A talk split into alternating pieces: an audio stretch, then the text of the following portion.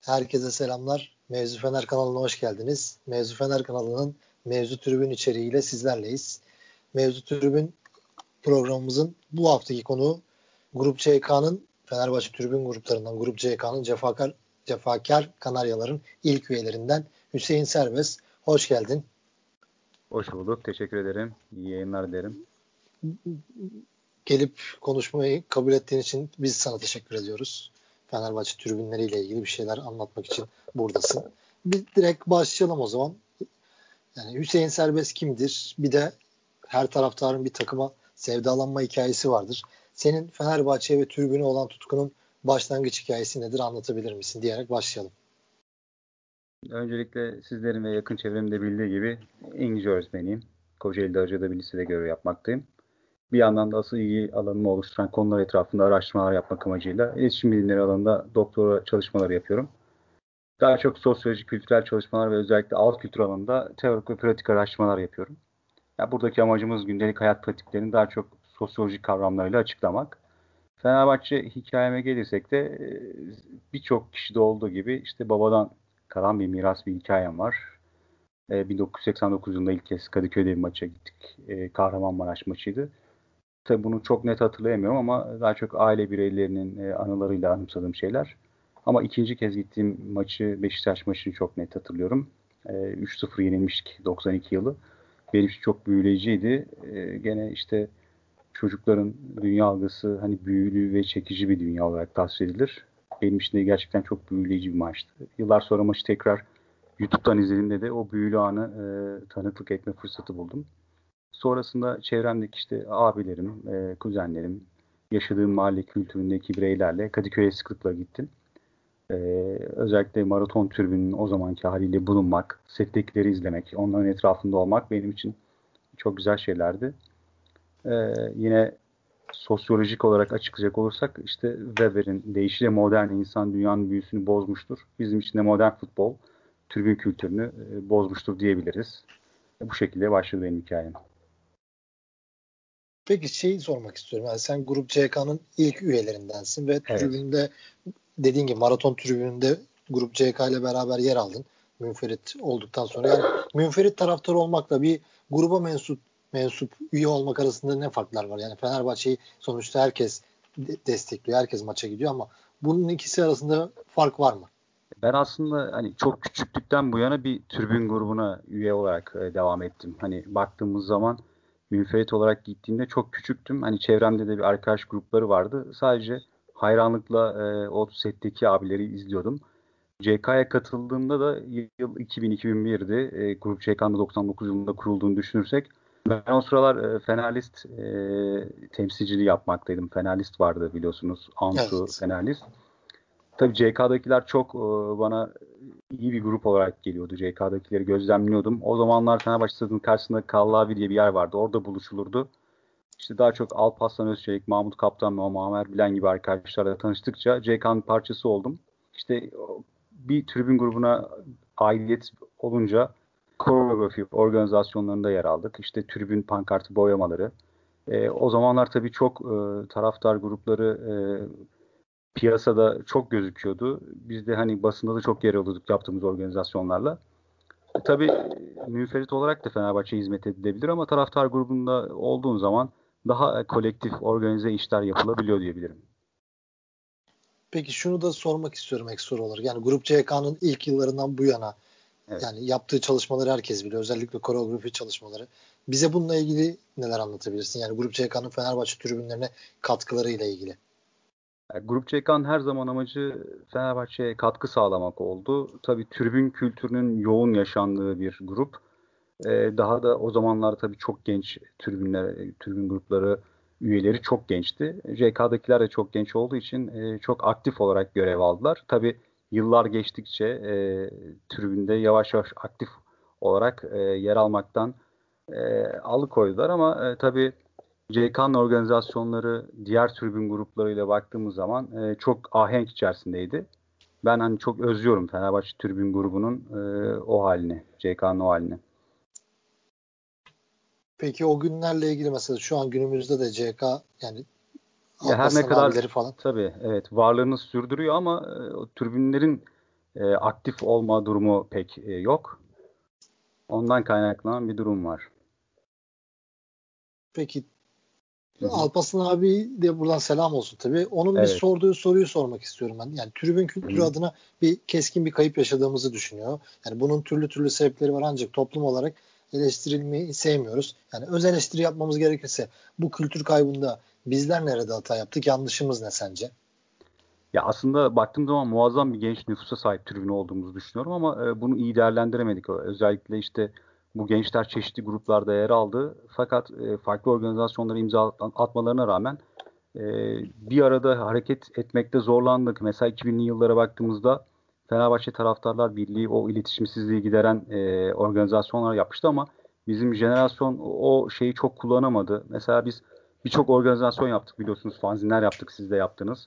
Evet. Bunları çok kişiye ulaştıramadık. Ee, ne bileyim tribün gruplarında e, kısmen okul açıkla bir araya gelinebilse de ben çok başarılı olduğunu düşünemiyorum maalesef. Mesela Avrupa'daki tribünlerle kıyasladığımızda en büyük şanssızlığımız da bizim seyircilerimiz çok hani taraftardan çok bilinçli taraftardan çok seyircilerin seyirci diye tabir ettiğimiz kitleyle işte tribüncü diye tabir ettiğimiz kitlenin yan yana olması çok verimli sonuçlar doğurmadı diye düşünüyorum. Peki şeyi de sormak istiyorum. Yani geçmişte tribünler ile yönetimler arasında daha yakın ve hatta samimi bağlar vardı. Yani bunu sen yıllardır tribünde yaşıyorsun. Yani bu bağlar kim yönetimler ve tribün grupları tarafından kötüye de kullanıldı. Yani günümüzde yönetimler kurumsallaşıyor.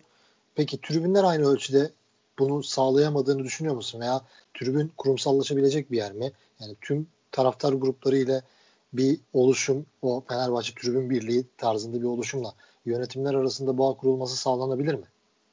Ya bunun geçmişteki örnekleri yapıldı. Hani iyi niyetli çalışmalar da çok yapıldı. E, fakat ben radikal ve ultra yani ütopik taraftar gruplarının varlığından yana olduğum için e, yaşadığımız çağda e, bunların korunmasını çok zor kılıyor.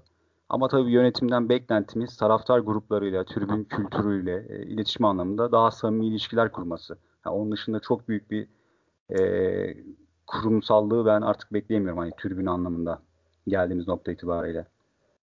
Anladım. Peki şeyi de sormak istiyorum yani seninle ilgili biraz araştırma yaptığım zaman karşıma şey çıktı. Sosyal medya çağında tüketici davranışları konulu bir tezin olduğunu gördüm. Evet. Tabii ben bu tüketici davranışlarını sormayacağım ama tribünü soracağım. Yani sosyal medya çağında tribün nasıl bir hal aldı? Değişti mi? Geçmişe göre ne farkları var? Bu sosyal medyanın ne gibi etkisi var? Şimdi ben bu konuda e, çeşitli işte akademik anlamda makale ve tezlerle uğraşıyorum. E, tribün kültürüyle ilgili de e, çok çalışmam var.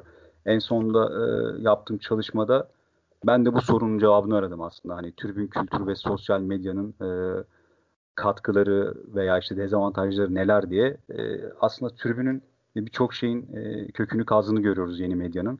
Yani bir taraftan baktığımızda iletişimi çok hızlandırıyor. E, ben e, birçok tribün aktörüyle, tribün gruplarıyla e, röportaj, röportajlar yaptım, derinlemesine görüşmeler yaptım. Genel kanı hani tribünün var olan kültürüne olumsuz etkiler yaptı.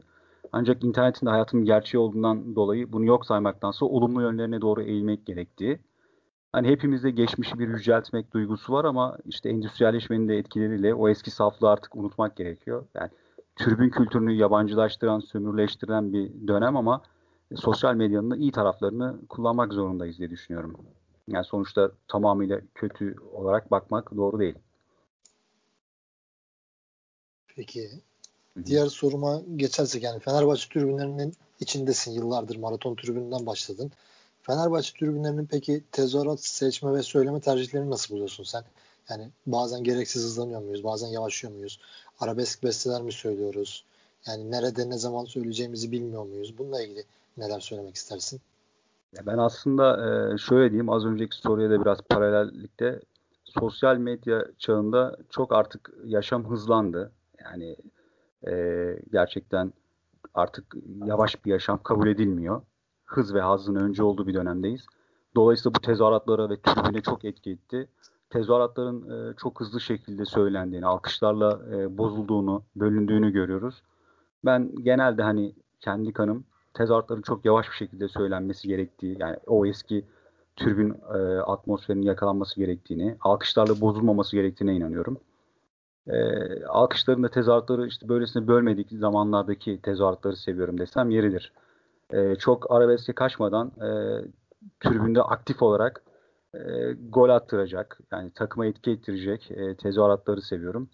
Tabii e, baktığımız zaman artık hani son pandemi öncesiyle e, yeni stadı, yeni stadyumla birlikte baktığımızda şunu görüyoruz. E, maalesef takım e, tribünü coşturuyor. Hani tam tersi olması gerektiğini düşünüyorum açıkçası. Evet kesinlikle ben de katılıyorum. Yani, yani tribün performansını çok etkiliyor. Peki Fenerbahçe tribünlerine şeyi de sormak istiyorum. Yani açıkçası sen de çok yakından biliyorsun yani Fenerbahçe tribününe damgasını vuran Sefa abi vardı. Sefa Kalya. 2016'da kaybettik. Buradan bir kez daha saygıyla anıyoruz. Yani böyle önemli bir figürün kaybı sonrası tribünler onun eksikliğini ne kadar çekti sence? Ya ben e, kendisini saygıyla anıyorum buradan. E, ilk maratona gittiğim yıllarda her zaman ortaokul lise yıllarına itibaren tribünde aktif olarak yer aldığım dönemlerde hep Sefa abi ilham kaynağımızdı. E, bizim jenerasyonu çok sevdi. Gerçekten e, çok beğendi bir insandı. E, ben kendisiyle 15-16 yaşında kendi yaşadığım yerde Gebze'de e, tanışma fırsatı bulmuştum. Gebze Fenerbahçeler Derneği'nin açılışına Gebze Eskisar'a gelmişti. E, o zamanlardan bu yana e, kendisine e, hayranlıkla e, bakıyordum. Açıkçası bizim tribün içinde çok çok önemli olduğunu düşünüyorum. Özellikle e, Sefa abi kaybettince anladık. Maalesef tribün ritüellerinin de tribünün büyüsünde bozulduğunu gördük. Ee, onun dışında işte bu Pasolik süreciyle başlayan bir süreç daha var. Burada da gene Sefa abi gibi e, türbünün bazı iyi insanların da türbünden ayrıldığını, taraftar oluşumlarının türbünden çekildiğini gördük. Bugünlere baktığımızda e, birçok eksiklikler var. Maalesef bunlar da Sefa başta olmak üzere hepsi hissediliyor. Nasıl aşacağız bilemiyorum ama e, eksikliğini çok hissettiğimizi söylemek zorundayız. Kesinlikle ben de öyle düşünüyorum. Yani yani zaten Sefa abi gibi bir tribün liderinin artık gelmesi çok zor ve o dönemden insanlar zaten kalmadı. Ya da daha maça geliyorsa bile daha tribün grubu değil. Yani maçına geliyor, dönüyor şeklinde olduğunu düşünüyorum açıkçası. Peki şeyi de sormak istiyorum. Bu mesela halkın takımı Fenerbahçe ibaresi vardır yıllardır. Yani bu ekonomik şartların Fenerbahçe'nin mesela ülke şartlarının üstünde bilet satması, fahiş fiyatlar veya basketbol salonunun daha böyle elit bir yere dönüştürülmesi. Bununla ilgili ne diyeceksin yani? Fenerbahçe yani, hala halkın takımı diyebiliyor musun? Ya Fenerbahçe'ye baktığım zaman halkın takımı e, diyebiliyorum ama e, halkın Fenerbahçe ile buluşması çok zor. Bunu da görüyoruz. Yani e, baktığımız zaman halkın takımı ibaresi sadece bir e, pazarlama aracına dönüşüyor. E, ben Van'da öğretmenlik yaptığım yıllarda Fenerbahçeli çocukların e, Fenerbahçe ile e, çok haşır neşir olduğunu ama Fenerbahçe'ye çok uzak olduğunu, Fenerbahçe ile işte bir araya gelemediklerini gördüm. Bununla ilgili hani köprü kurmak istedim fakat e, bu çok başaramadım. E, ancak taraftar gruplarının işte üyelerinin e, çeşitli formaları, atkıları göndermesiyle e, Fenerbahçeliliği oralarda yaşattık. Ama tabii e, Fenerbahçe'nin resmi kanaldan e, Fenerbahçe'yi halkın Fenerbahçe'yi Fenerbahçelilerle buluşturmasına çok inanıyorum. Yani böyle bir organizasyon yapmak zorunda Fenerbahçe eğer halkın takım ibaresini kullanıyorsa yani yoksa sadece bir bir kapitalist bir süreç haline geliyor yani böyle bir slogan haline geliyor maalesef. Ben evet ben de şey diyeceğim yani bu hem de buradan soruya da geçeceğim. Yani Kocaeli'de yaşadığımı biliyorsun. Yani Kocaeli spor maçlarına gittiğim zaman artık yani o kadar çok çocuklu aile geliyor ki maçlara. Çünkü biletler ucuz. Yani ulaşım yeni stat, stadın durumu güzel ve daha çok insan geliyor. Yani Kocaeli'de yaşayan insanlar artık yani Fenerbahçe'yi, Galatasaray'ı, Beşiktaş'ı yani tutmaz. Çünkü insanlar ulaşabildiği yerde, rahat girebildiği yerde oluyor. O yüzden yani Fenerbahçe'nin tabii biz Fenerbahçe'yi konuşuyoruz. Yani Fenerbahçe'nin bu şekilde büyük şehirlerden uzaklaşıp yani diğer şehirleri de düşünmesi lazım. Onlara ya bu defa işte dediğin gibi sıkışıyor yani İstanbul'a sıkışacaksa ilerleyen yıllarda hani bir sorun olur. Fenerbahçe Türkiye'nin takımı diyorsak, Fenerbahçe Türkiye'dir diyorsak Kocaeli'dekini de, Van'dakini de, başka bir yerdeki çocukları da kucaklamalı yani. Bunu da tabii bu ekonomik şartlar altında nasıl yapacak? Büyük bir soru işareti. Evet. Buradan şeye geçiyorum. O zaman bilet durumu bunu etkiliyor bence. Yani sen de yakından şahitlik yapıyorsundur. Yıllarca da yapmışsındır. Yani bilet sorunu var. Yani Fenerbahçe şu an özellikle deplasmanlarda yani sağlam bir tanıdığın yoksa araya birini sokmazsan bir deplasman maçına bilet alman mümkün değil. Yani Fenerbahçe Konya'ya gidiyorsa Konya'da sen maça gideceksen illa kulüpten bir tanıdığın olması lazım.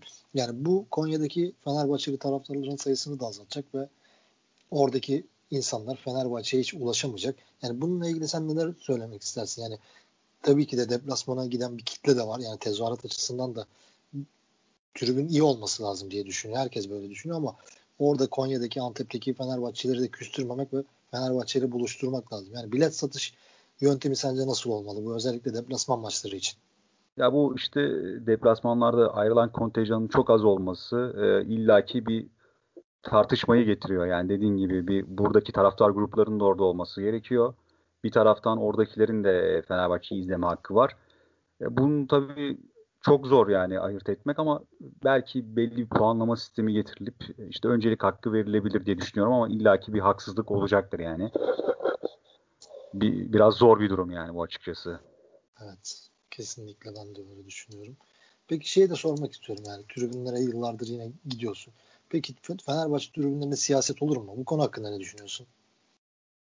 Şimdi Fenerbahçe tribünlerinde e, siyasi amaçlı organizasyonlar yapılması çok doğru olmaz ama tabii siyasi görüşünün e, aynı olduğu insanların bir arada bulunması farklı bir durumdur bence. Yani amaç üst noktada Fenerbahçe ise e, siyaset Fenerbahçe siyaset değil de hani Fenerbahçe bir araya getiriyorsa bence olabilir ama onun dışında bir söylem, bir e, başka bir e, varoluş amaçlı bulunacaksa o grup o zaman biraz sıkıntı olur diye düşünüyorum.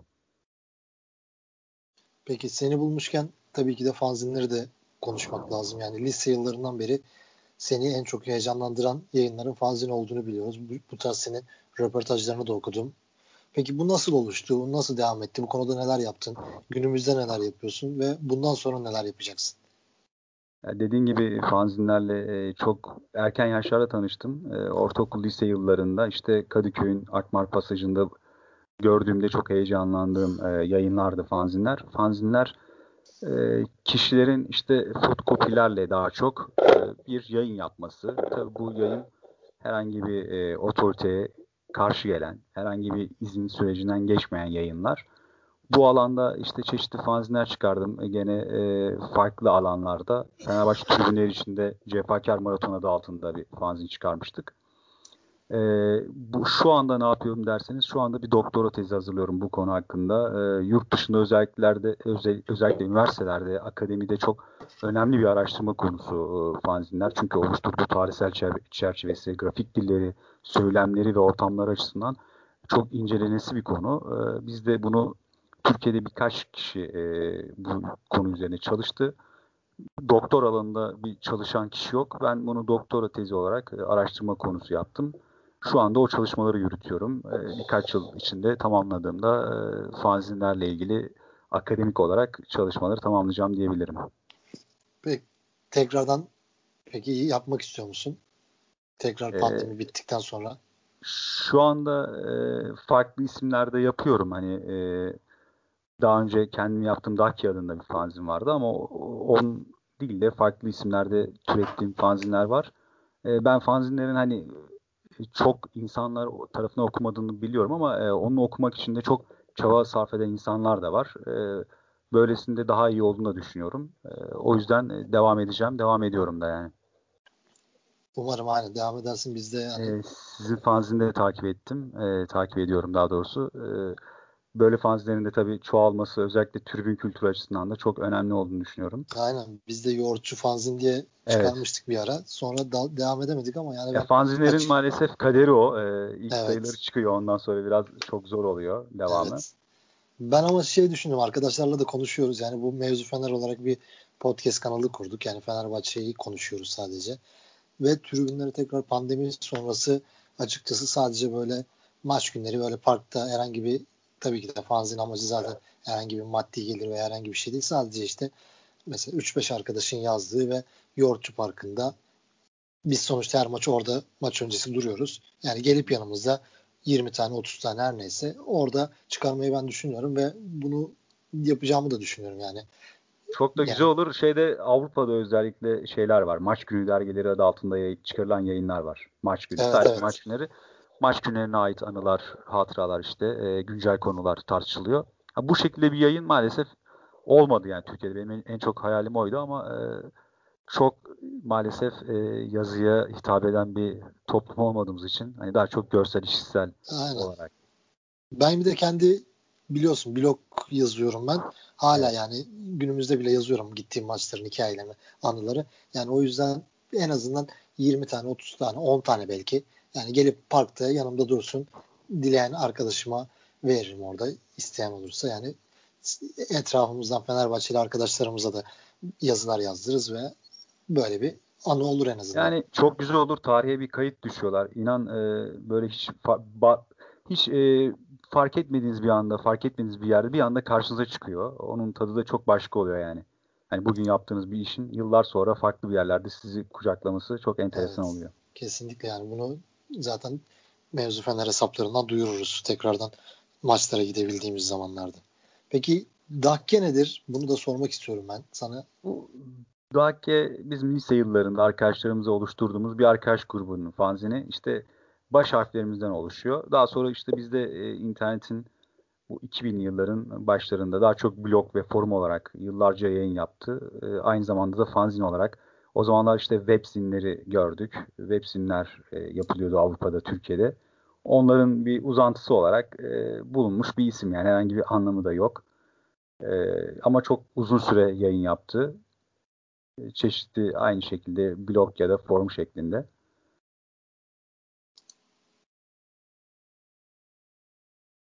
günümüzde yok yani. Hani birkaç yıl önce kapattım. Ee, çok uğraşamadığımdan dolayı bir de eski şeyini vermediğinden dolayı şu anda yok yani. Anladım. Peki seni tan tanıyanların çoğu seni Immo Guitti diye biliyor. Yani Immo Guitti nedir? Ben de bilmiyorum açıkçası. Yani bunu da anlatabilir misin yani? açıkçası ben de bilmiyorum. Çünkü şey e, bu zamanında fanzinlerde kullandığımız nickler e, gerekiyordu. Hani kendi isimlerimiz değil de nicklerle e, yayın yapıyorduk. E, bu da yine Antu forumlarından başlayan, Tribün Dergi'ye e, odaklanan bir süreçte kullandığım bir nickti. E, daha doğrusu Immo'yu ben kullanıyordum. E, Immortal diye bir ufak bir pankartım vardı. Onu Immo olarak e, kullanıyordum. Ama Antu'da o zamanlar isim soy isim getirmişlerdi zorunlu olarak. Ben de Immo'nun yanına bir soy ismi olarak öyle bir Guitti bir eki koydum.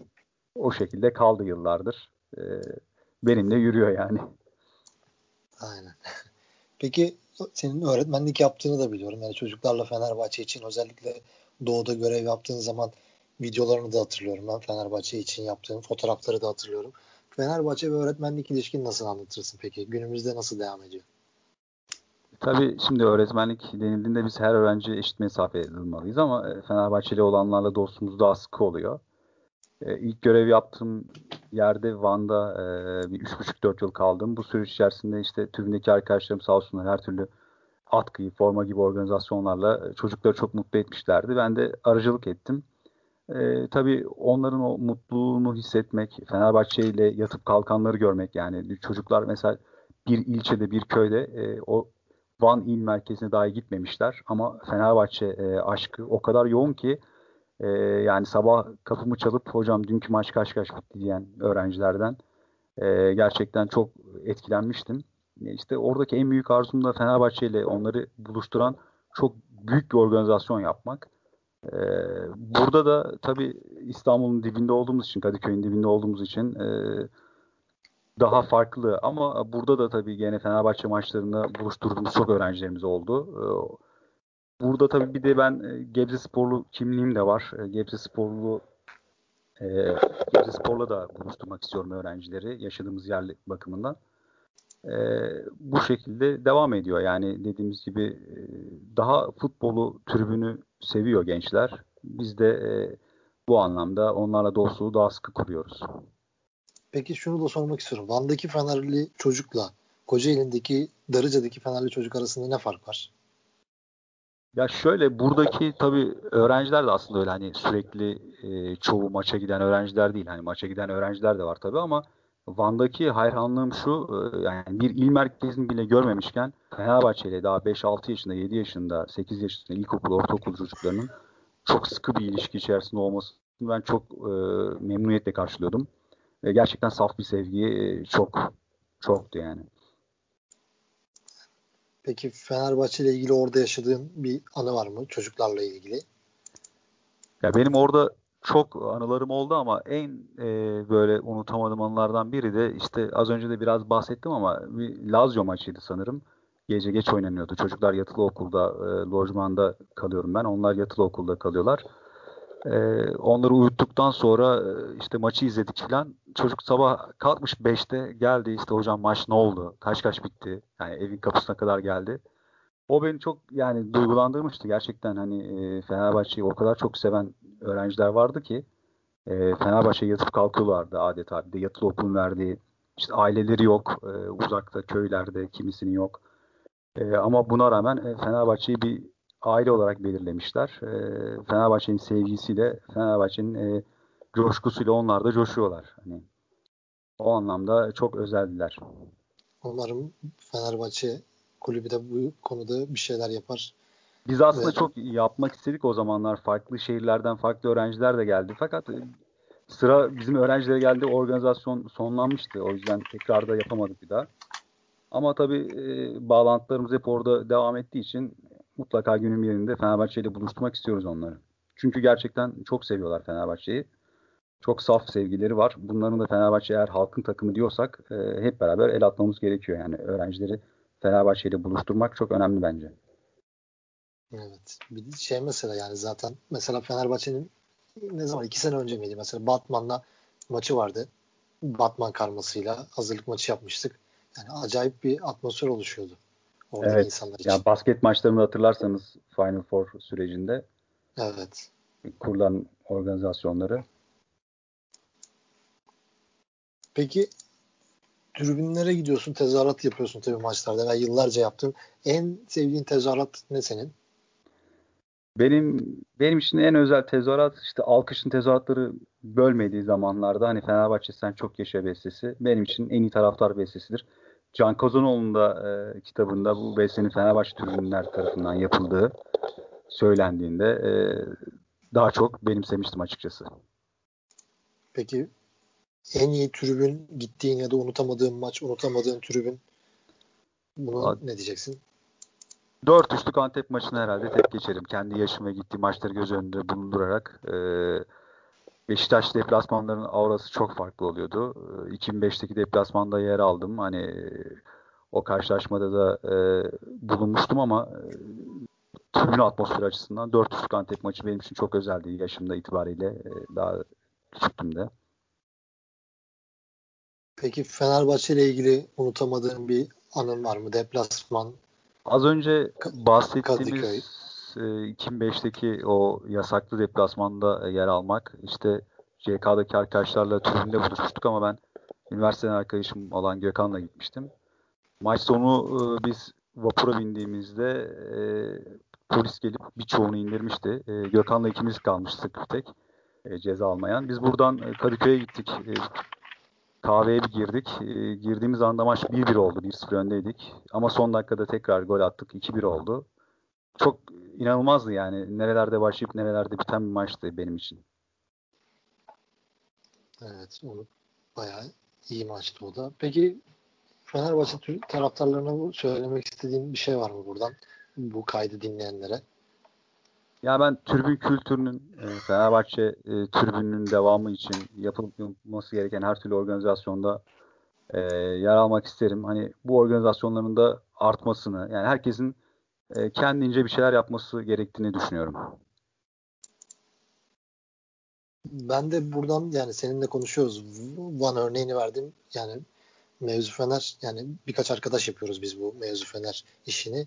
Yani açıkçası senin de dahil olacağın bir özellikle bu tarz doğudaki bir okula bir yardım kampanyası Fenerbahçe ile ilgili bir proje tarzı bir şey getirirsen biz de seve çok, seve kabul edeceğiz. Çok güzel olur yani. Seninle beraber.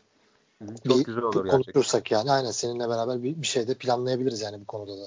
Evet çok güzel olur yani çeşitli projeler üretilebilir tabii. Ee, her türlü yaparız diye düşünüyorum. Peki başka söylemek istediğin bir şey var mı? Yoksa kapatalım. Ee, hepinize iyi yayınlar diyorum yani zevkle takip ediyorum e, yayınlarınızı. İnşallah uzun soluklu olur. Ee, dönüp bakıldığında İnşallah. güzel olur yani. Aynen. Çok teşekkür ederim katıldığın için. Ben teşekkür için. ederim. Çok sağ ol. Bizi dinleyen herkese de teşekkür ederiz. Hüseyin Serbest'le beraberdik. Fenerbahçe'yi, Fenerbahçe tribünlerini biraz olsun konuştuk. Fenerbahçe tribünlerini konuşmaya devam edeceğiz. Hoşçakalın.